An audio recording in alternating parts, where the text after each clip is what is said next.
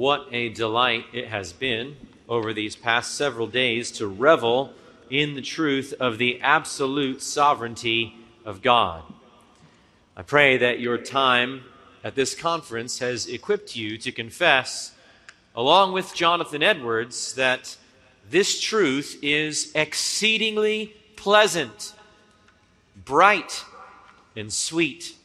Edwards said, Absolute sovereignty is what I love to ascribe to God. I pray that you can confess that, that your soul delights in and rests in entrusting all things into the hands of a loving, wise, and sovereign God who works all things after the counsel of his own will, unto the glory of his own name. And I want to continue celebrating that truth with you, in particular, the sovereignty of God in the redemption of his people through the cross of the Lord Jesus Christ. And I want to do that by defending the controversial doctrine of particular redemption. The biblical teaching that Jesus' death atoned for the sins of only God's elect people and not all without exception. We'll look to several passages of Scripture this morning, but I want to begin by reading the first 10 verses of John chapter 17, as so many of our thoughts will retreat back to this glorious prayer of our great high priest. John chapter 17, starting in verse 1. And lifting up his eyes to heaven, he said, Father, the hour has come. Glorify your Son that the Son may glorify you, even as you gave him authority over all flesh, that to all whom you have given him he may give eternal life. This is eternal life, that they may know you, the only true God, and Jesus Christ, whom you have sent. I glorified you on the earth, having accomplished the work which you have given me to do. Now, Father, glorify me together with yourself with the glory which I had with you before the world was. I have manifested your name to the men whom you gave me out of the world. They were yours, and you gave them to me, and they have kept your word. Now they have come to know that everything you have given me is from you. For the words which you gave me I have given to them, and they received them, and truly understood that I came forth from you, and they believed that you sent me. I ask on their behalf. I do not ask on behalf of the world, but of those whom you have given me, for they are yours. And all things that are mine are yours, and yours are mine, and I have been glorified in them. And then skip down to verse 20. I do not ask on behalf of these alone, but for those also who believe in me through their word. Oh God, give grace. Magnify the worth of your Son. Bring benefit to your people, we pray in his name. Amen. Now, when I say that we believe in a particular redemption, I mean that Jesus' death did not reserve empty seats in heaven to be filled by whoever would claim their seat by believing in him. Jesus died to pay for the sins of specific sinners in particular, those whom the Father gave to the Son, those whom Christ, the Good Shepherd, knew by name.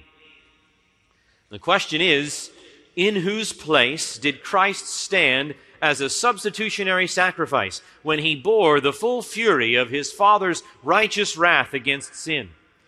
And the Bible's answer is only those who will never bear that wrath themselves, namely, the elect alone. Now, why in the world would I choose to address this topic? Why should believers in the sovereignty of God insist on a particular redemption? Well, the cross work of the Lord Jesus Christ is the very heart of the gospel. The Son of God has destroyed the power of sin. He has purchased the redemption by which sinners may be freed from divine judgment. Which means that we are not straying very far from the very heart of the Christian faith when we ask, for whom has Christ accomplished these things? In other words, the doctrine of the extent of the atonement cannot be divorced from the nature of the atonement itself. What you believe about for whom Christ died has necessary implications about what you believe the atonement itself actually is. What do I mean? If you deny a particular redemption, you wind up fundamentally altering the very character of what the cross is. In a real sense, you change Christianity at its most foundational moment. Jesus died for everybody. Christ has atoned for the sins of all without exception. Oh? Well, then, is everybody saved? With, will all without exception escape punishment for their sins and go to heaven? And the response comes back, oh no, I'm, I'm not a universalist. Jesus himself says that people go to eternal destruction.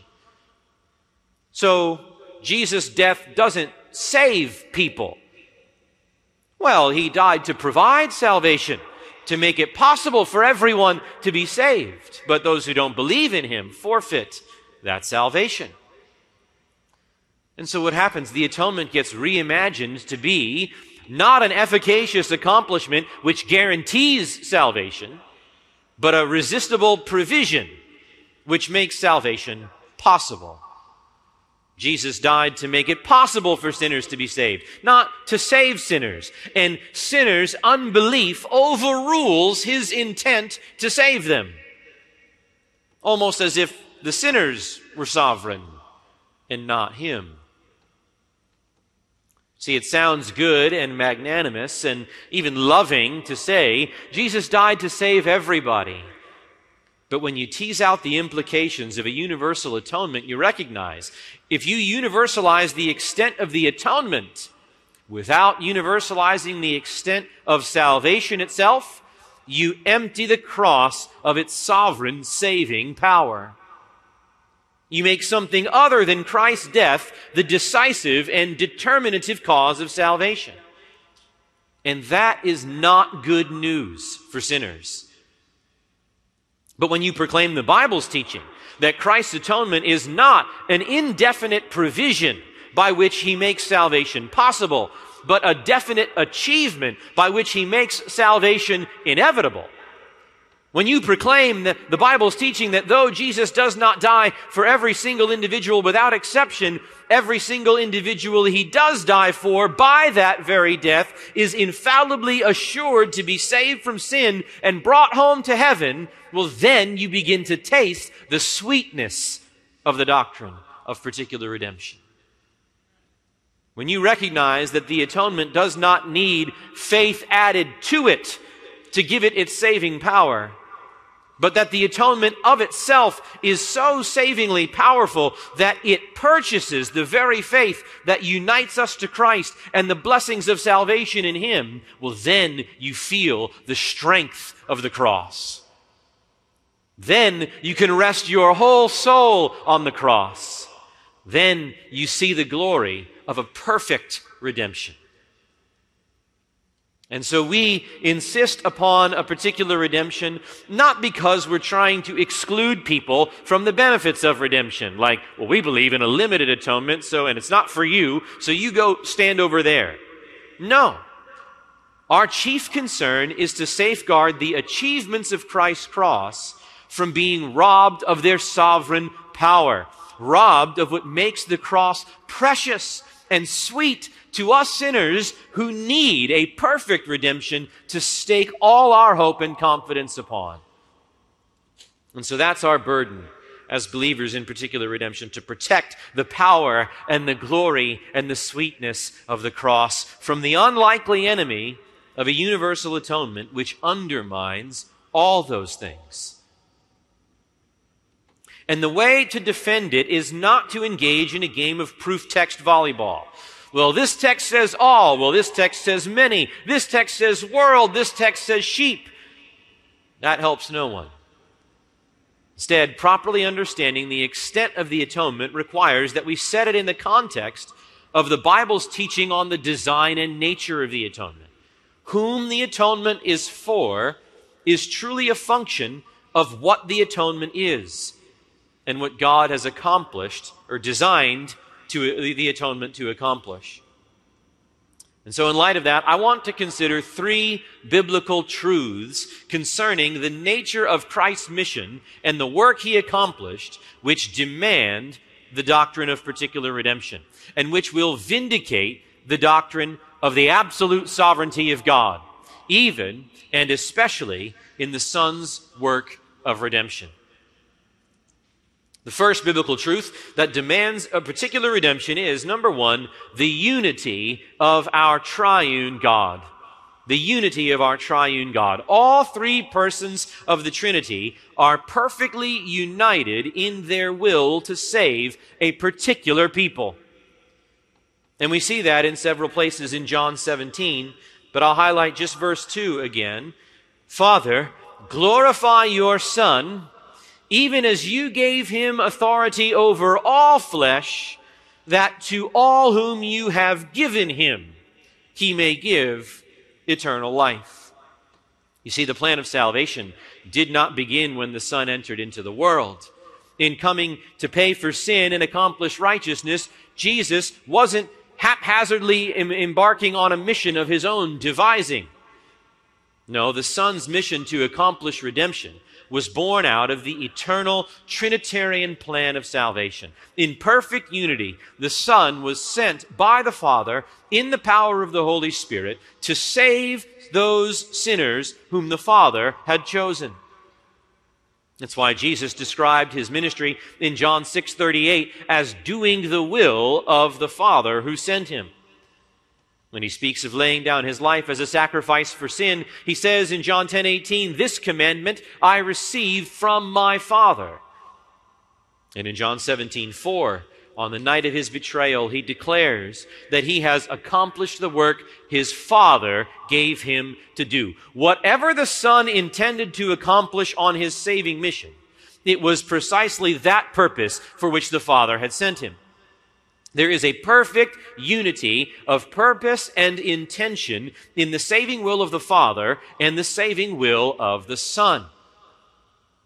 And so the question is is the Father's will, saving will, universal or is it particular? Has the Father chosen to save everyone, all without exception? Well, no. Romans 9 makes that abundantly clear. Romans 9:13, Jacob I loved and Esau I what? Hated. Verse 18. So then, he has mercy on whom he desires, and he hardens whom he desires. Verse 21, God is the potter, and we are the clay. And as the potter, verses 22 and 23, the Father has fashioned both vessels of wrath and vessels of mercy. In his inscrutable wisdom, the Father has not chosen to save all without exception. So if the Father's election is particular and not universal, and if the Father and Son are perfectly united in their saving will and purpose, indeed, since the Son's saving mission is nothing other than the Father's appointed means to save those whom He's chosen, then it is impossible that the Son's atonement should be universal and not particular. The Son's incarnation and atonement are birthed out of the Father's choice to save a particular people. And I love the way Robert Reymond captures this. He says, It is unthinkable to believe that Christ would say, I recognize, Father, that your election and your salvific intentions terminate upon only a portion of mankind. But because my love is more inclusive and expansive than yours, I am not satisfied to die only for those whom you have elected. I'm going to die for everyone. That is unthinkable. And yet, that is exactly what you must confess if you deny a particular redemption. Said another way, if election is particular and the atonement is universal, then the Father and the Son are at cross purposes with one another. But cross purposes with one another? The Father and the Son, those who subsist in the single, undivided, divine essence, divided in their saving purposes, contradicting one another even, it simply cannot be. Not only does Jesus himself say, I have come down from heaven not to do my own will, but the will of him who sent me. But you would sooner divide the Trinity than find the Father and the Son with different wills, trying to accomplish different things with different people. And yet, isn't that exactly what you have in Arminianism? The Father chooses those whom he foresees will choose him. Group A. The Son atones for everyone in history without exception. Group B. And then the Spirit works to persuade the hearts of only those people who hear the gospel. Group C. That is a divided Trinity. When you tease out the implications, you recognize a universal atonement fatally undermines Trinitarianism itself, Christianity itself. It introduces dissonance and discord where there can only be harmony. It is to strike at the very heart of the Christian faith. Unity in the Trinity demands that the Father, Son, and Spirit will to save the same people. And what is the Father's will as Jesus understood it? John 6 39. This is the will of Him who sent me, that of all that He has given me, I lose nothing, but raise it up on the last day. You see, there exists a group of chosen individuals whom the Father has given to the Son. And it is on their behalf, he says, that the Son accomplishes his redemptive work. And Jesus talks about this everywhere. Just two verses earlier in John 6 37, he says, All that the Father gives me will come to me. Who's going to come to Christ in faith? You say, whoever exercises their free will to do so. It's not what Jesus says. Jesus says the ones who will come to him in faith are the ones the Father chose and gave to the Son. As many as were appointed to eternal life believe. Acts 13 48. In John 10 14, he says he's the good shepherd who knows his sheep. And in verse 15 says he lays down his life for the sheep. And then, just a few verses later in John 10 29, he says, My Father who has given them to me is greater than all, and no one can snatch them out of my hand. And so Jesus identifies those whom the Father has given him to be his sheep. This is the same group. And then in 1015, he says, I lay down my life for the sheep. I die for the sheep. I die for those whom the Father has given me. He's telling us as plainly as he possibly can, I die for those whom the Father has chosen. You say, yeah, but he doesn't die, it doesn't say he doesn't die for the goats. Sure it does. John 10, 26. I die for the sheep. He looks at the Pharisees, says, says You're not my sheep. So does he die for the Pharisees? No. And then back to our text, John 17, the, the Savior's high priestly prayer on the eve of his crucifixion, and as he prepares to undertake the capstone of his work as mediator, he intercedes before the Father on behalf of those for whom he performs his priestly ministry of atonement. And in verse 2, he says, You gave the Son authority over all flesh, that to all whom you have given him, there's that phrase again, he may give eternal life. That's interesting, isn't it? If Jesus believed in a universal atonement, you might have expected him to say, You gave me authority over all flesh, that to all flesh I may give eternal life. But no, in distinction from all flesh, the Son exercises his authority to give eternal life only to those whom the Father has given him. Verse 6 I have manifested your name to the men whom you gave me out of the world. So again, in distinction from the world, but to those whom the Father gave him, or those whom the Father gave him out of the world, the disciples were part of this elect number that the Father had given to the Son. And he explicitly says, they were yours. Everything belongs to God. Cattle on a thousand hills. To say they were yours in a distinctive way is to refer to election. They were yours in this special sense in a way the rest of the world is not his. God set his love on his people and made them his own from all eternity. They were yours, and you gave them to me. And I lay my life down for the sheep that you gave me. And then John 17, 9, he once again explicitly distinguishes those whom the Father had given him from the rest of the world. He, he says, I ask on their behalf. I do not ask on behalf of the world, but of those whom you have given me, for they are yours. You say that's only the disciples. No, no. Verse 20 I ask on behalf not of these alone, but for those who believe in me through their word. That's the elect of all ages. And so, if the Son has come to do the will of the Father, and if the will of the Father is that the Son should give eternal life to all whom the Father has given him, and if the Father didn't give him the world, but only some out of the world, then the redemption accomplished by the Son is, is particular and not universal. And given that, it's not surprising to read of the many ways in which Scripture identifies a particular people as the beneficiaries of Christ's cross work. We've mentioned the sheep, John 10, 11 to 15. He calls them the many, Mark 10, 45. His friends, John 15, 13. The church of God, Acts 20, 28. The church in Ephesians 5, 25. And almost as plainly as he can be said, the elect, in Romans 8 32 and 33.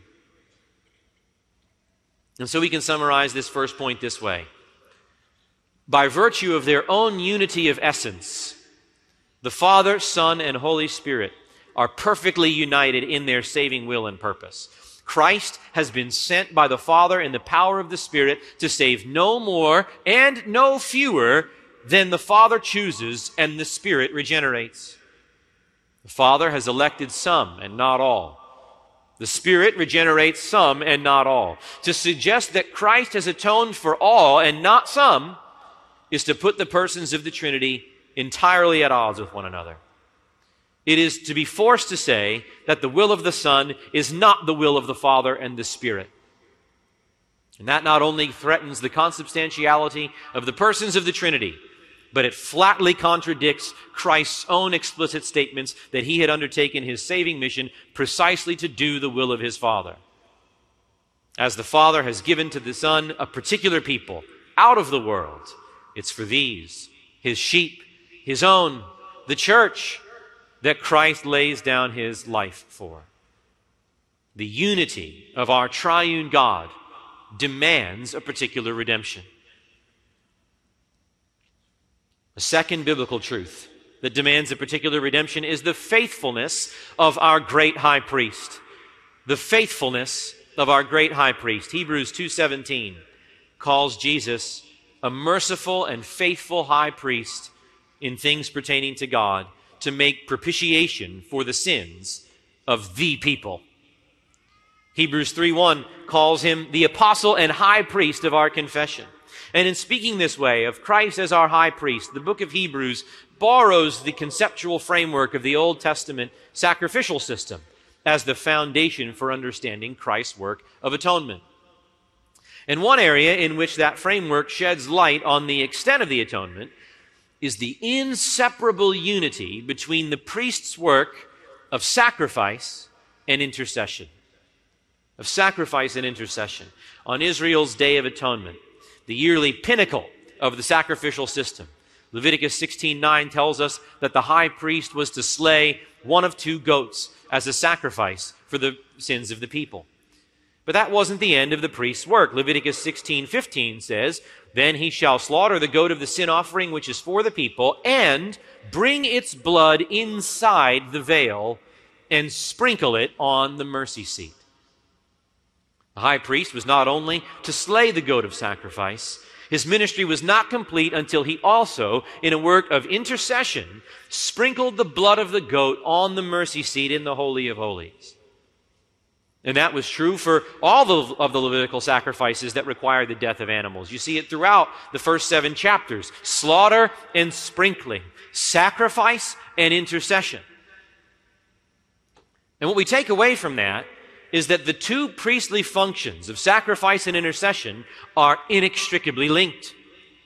The offering of the sacrificial animal on the bronze altar outside the tabernacle was inseparable from the application of the animal's blood upon the golden altar of incense. They are two sides of the same atoning coin.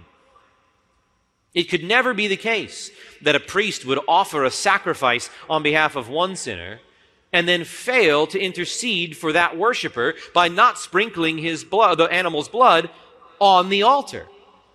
That would be to abandon the work of the priesthood.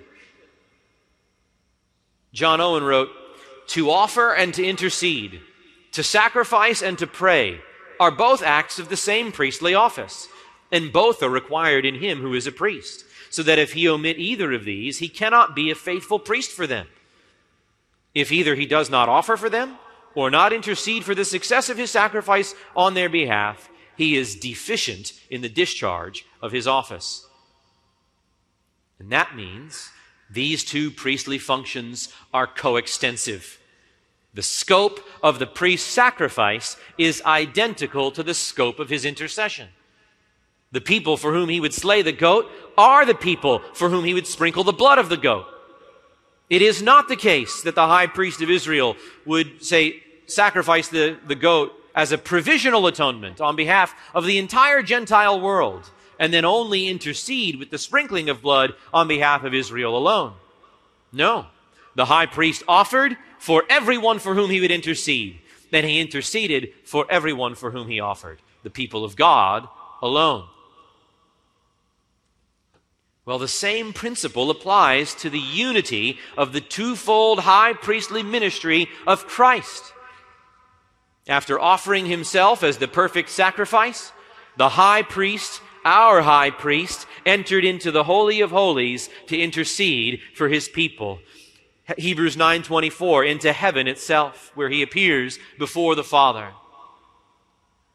Christ's sacrificial offering of himself on the cross is inextricably linked to his intercessory work in the presence of God on behalf of everyone whom he died for. And as a faithful high priest, the Lord Jesus Christ intercedes for everyone for whom he died, then he died for everyone for whom he intercedes. You see that clearly in Romans chapter 8, verse 34 where Paul coordinates the death, resurrection, and present intercession of Christ. He says, Christ Jesus is he who died. Yes, rather, who was raised, who is at the right hand of God, who also intercedes for us. Each of those are the functions of the unified priestly work of Jesus, which means they are coextensive. And more than that, who are the us for whom Christ intercedes? Or they're the same us of Romans 8:32, where Paul says, "He who did not spare his own son, but delivered him over for us all, how will he not also with him freely give us all things?" Those who are given all things by the Father through the intercessory work of Christ are the very same ones for whom the Father gave Christ over to death. And so the key question is Does Christ intercede on behalf of all without exception? Or the elect alone? Is Christ in heaven asking his Father to bring home to heaven those the Father has not chosen to save? If he was, we would be forced to say that the Father refuses to grant those earnest intercessory requests of the Son because the non elect will not finally be saved. But can you even conceive of that kind of scenario? The Father refusing to grant the earnest prayers of his beloved Son, in whom he is well pleased, for the salvation of those for whom Christ shed his precious blood? It's unthinkable. Father, I died for them. I shed my blood for them. I paid for their sins. Please save them and bring them to us in heaven. And the Father says, No, my Son, I will not. The implications of a universal atonement are disastrous. Not only would it drive a wedge between the will of the Father and the will of the Son, undermining the Trinity, but it demeans the worth of the blood of Christ. To say that the infinite merit of the blood of Christ is an insufficient ground for the Father to grant the Son's request. Father, I shed my blood for them. Your blood does not avail with me, my son. That's blasphemy. But besides all of that, Jesus himself tells us who he intercedes for in our text in his high priestly prayer of John 17. On the eve of his sacrificial offering, Christ, the great high priest, says, John 17, 9, I ask on their behalf. I do not ask on behalf of the world, but of those whom you have given me, for they are yours. I mean, does that text astonish you like it ought? The great high priest offering his prayer of priestly intercession on behalf of those for whom he would offer himself as an atonement for sins explicitly denies interceding for the world. I do not ask on behalf of the world. How could Jesus refuse to pray for those for whom he would shed his precious blood? He couldn't. He would be a terribly faithless high priest if he did that. If he refused to intercede for those for whom he would offer himself as sacrifice. No, when it comes to those for whom he lays down his life as a priestly offering of atonement, he says, I'm not praying on behalf of the world, but only for those whom you, Father, have given me, for they are yours. And again, who are they? They are his sheep. They are the elect, those chosen by the Father before the foundation of the world. Here, upon the very precipice of his high priestly work of atonement, engaging in his high priestly work of intercession, Jesus explicitly refuses to intercede on behalf of the non-elect, but only for those whom the Father had given him. His is a particular and not a universal intercession.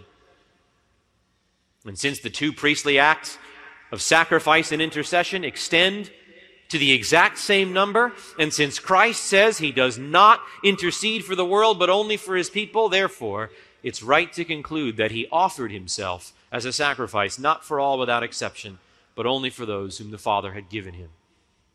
The faithfulness of our great high priest demands that the extent of Christ's atonement, like the extent of his intercession, is limited to the elect. But it's not only the unity of our triune God and the faithfulness of our great high priest that demands a particular redemption. A third biblical argument is that the power of our Savior's blood demands it as well. The power of our Savior's blood. That is to say, Christ's atonement is an efficacious atonement. It always accomplishes what it sets out to do. So much is that the case that Jesus himself casts the very glory of his atoning work in terms of its efficacy. Look at verse 4 of John 17. The Son says to the Father, I glorified you on the earth. How, Jesus? How have you glorified your Father? Having accomplished the work which you have given me to do.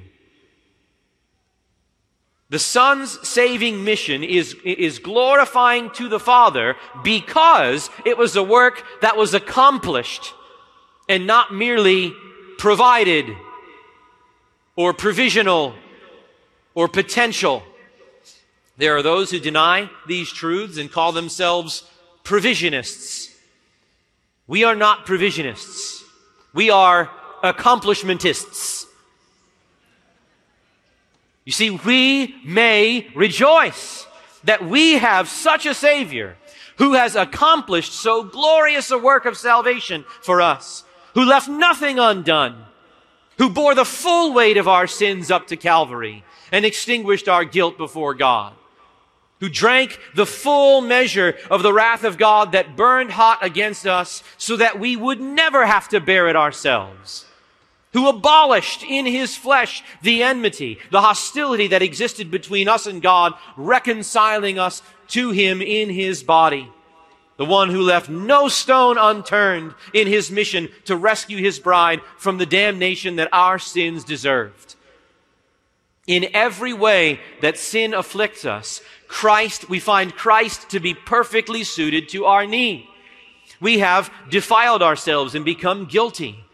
But we find Hebrews 9:26 that our savior has put away sin by the sacrifice of himself. His atonement is a perfect expiation, an offering of sacrifice that not makes sin put awayable, but puts away sin that takes away our sin and our guilt.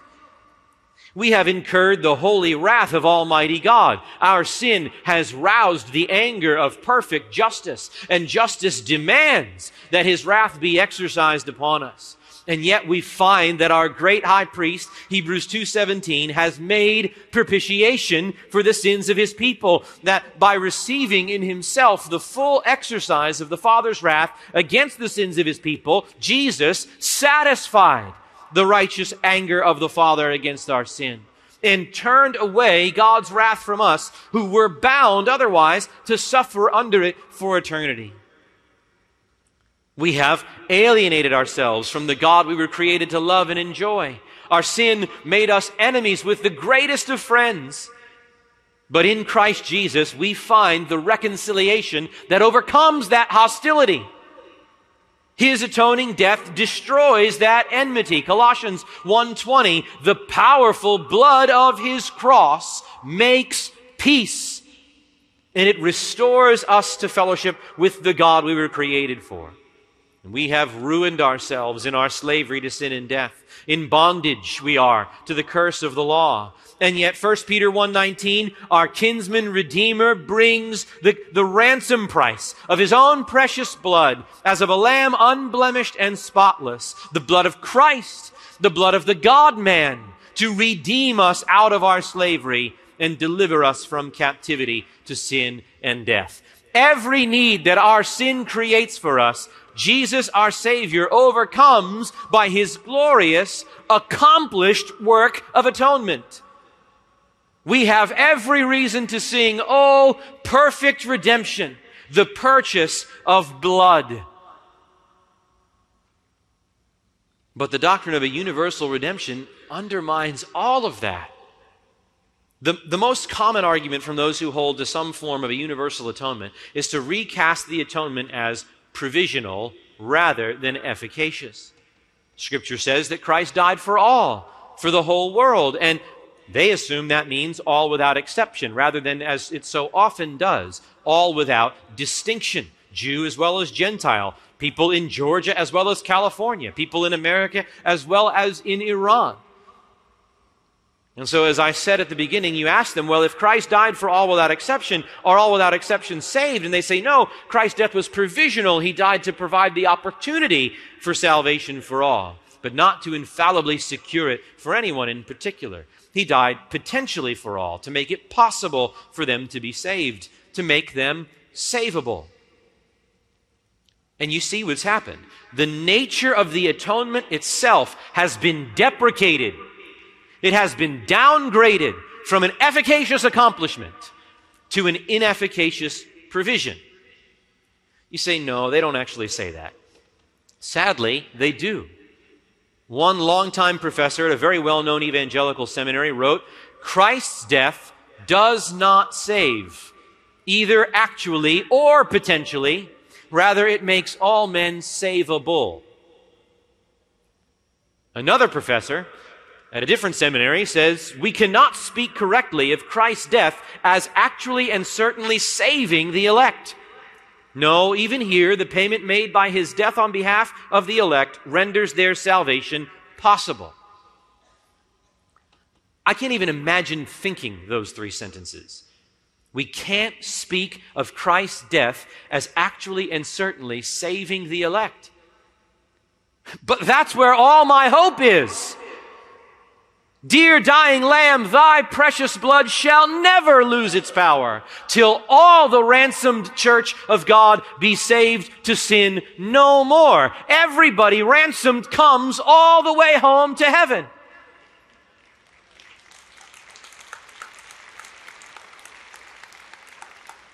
Christ's death does not save either actually or potentially. What does? And the answer that must be given is my decision.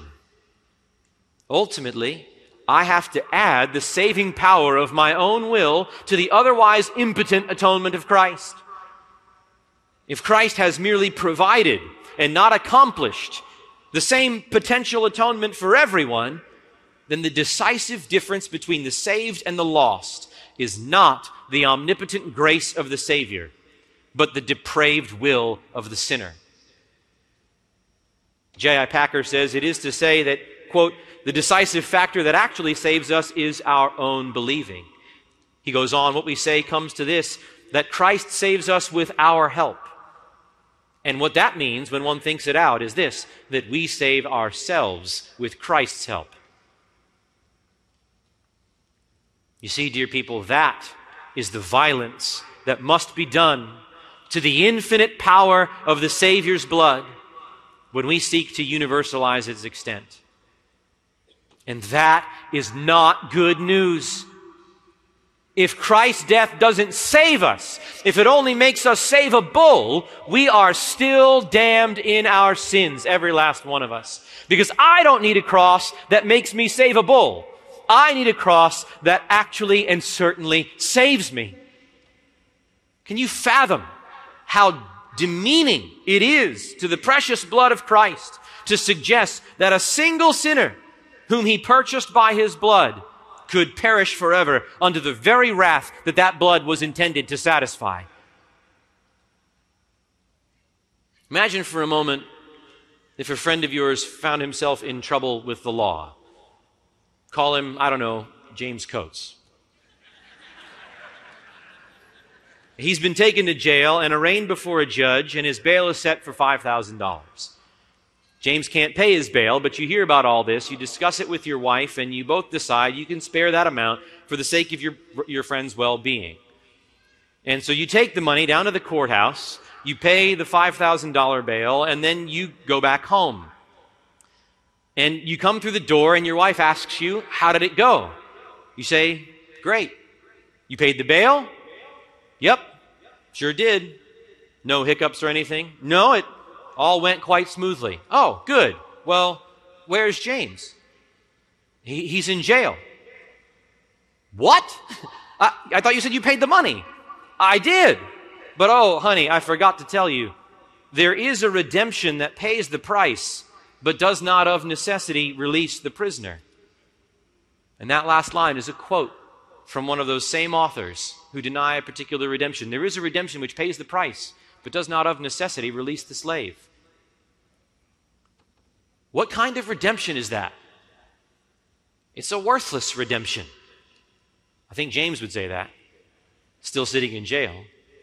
A redemption that's inefficacious. A redemption that pays the price but doesn't of necessity release the prisoner is a worthless redemption. You might as well have taken your $5,000 and lit it on fire. But is that what we are to make of the ransom price of Christ's blood? That it's worthless? That Christ would treat his own blood so dishonorably? To regard it so cheap? Of course not. The blood of Christ is precious. John Owen put this like no one else ever could. He wrote, If Christ did so by them, all, all without exception, the non elect, and lay out the price of his precious blood for them, and then at last deny that he ever knew them, might they not well reply, Ah, oh, Lord, was not your soul made heavy unto death for our sakes? Did you not for us undergo that wrath that made you sweat drops of blood? Did you not bathe yourself in your own blood that our blood might be spared? Did you not sanctify yourself to be an offering for us as much as for any of your apostles? Was not your precious blood by stripes, by sweat, by nails, by thorns, by spear poured out for us? Did you not remember us when you hung upon the cross? And now do you say you never knew us? Good Lord, though we be unworthy sinners, yet your own blood does not deserve to be despised. Why is it that none can lay anything to the charge of God's elect? Is it not because you die for them, Romans 8? And did you not do the same for us, according to a universal atonement? Why then are we thus charged, thus rejected? Could not your blood satisfy your Father, but that we ourselves must be punished? Could not justice content itself with your sacrifice? You know, the glory of that is every elect person can pray that way on the strength of Christ's blood alone.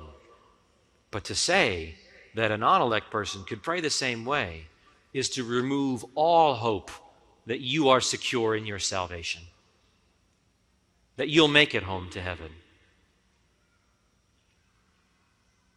But besides that, it's just so demeaning to the precious blood of our Savior.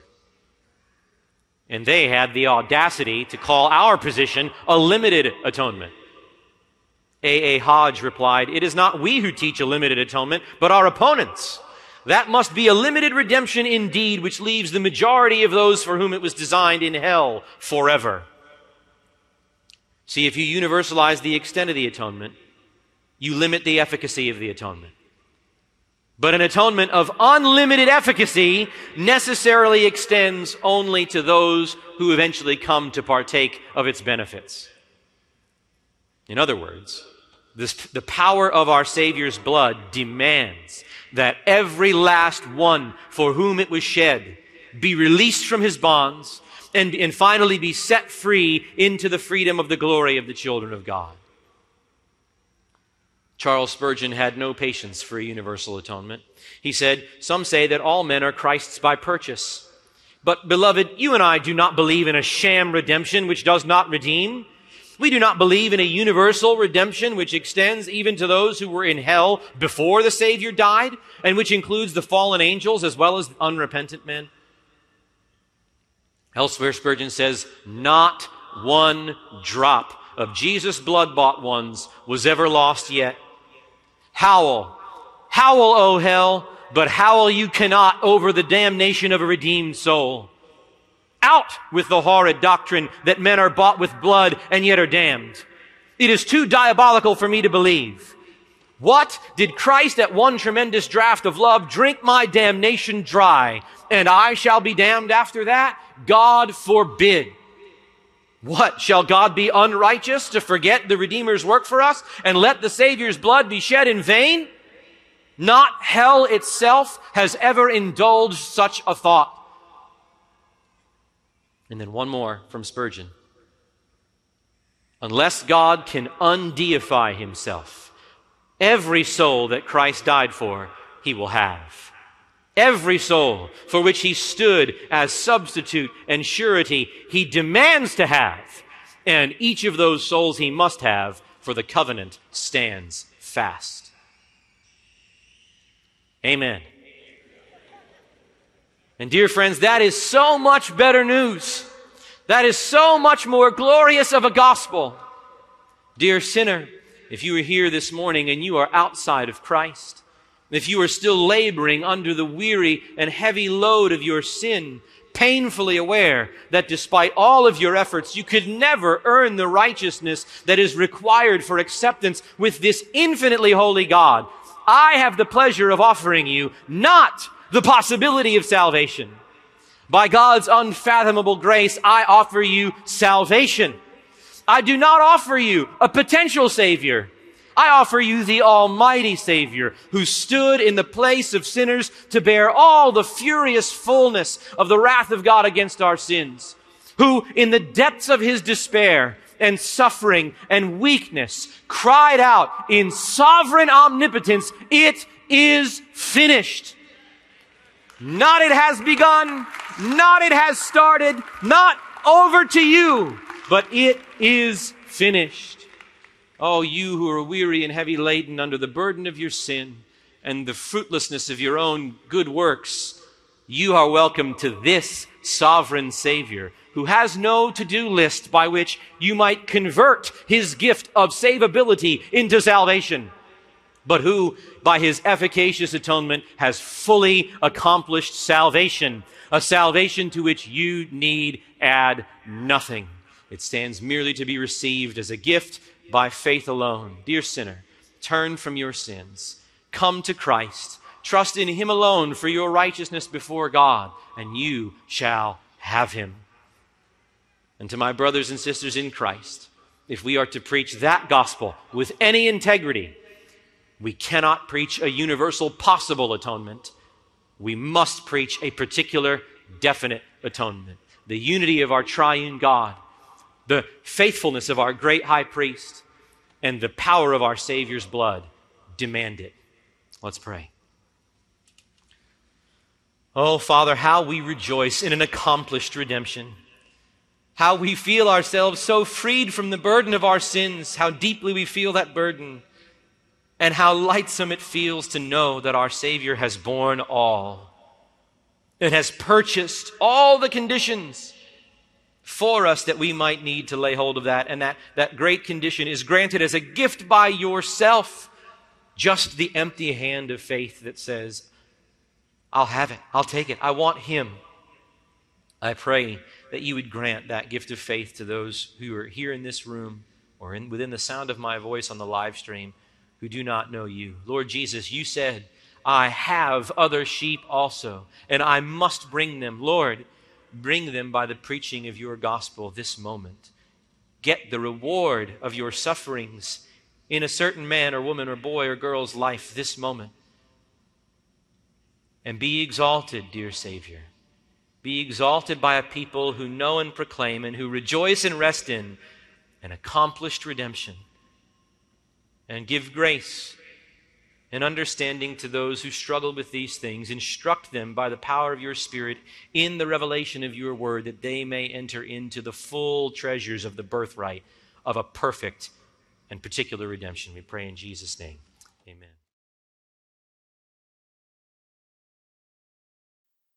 For more information about the ministry of the Grace Life Pulpit, visit at www.thegracelifepulpit.com. Copyright by the Grace Life Pulpit, all rights reserved.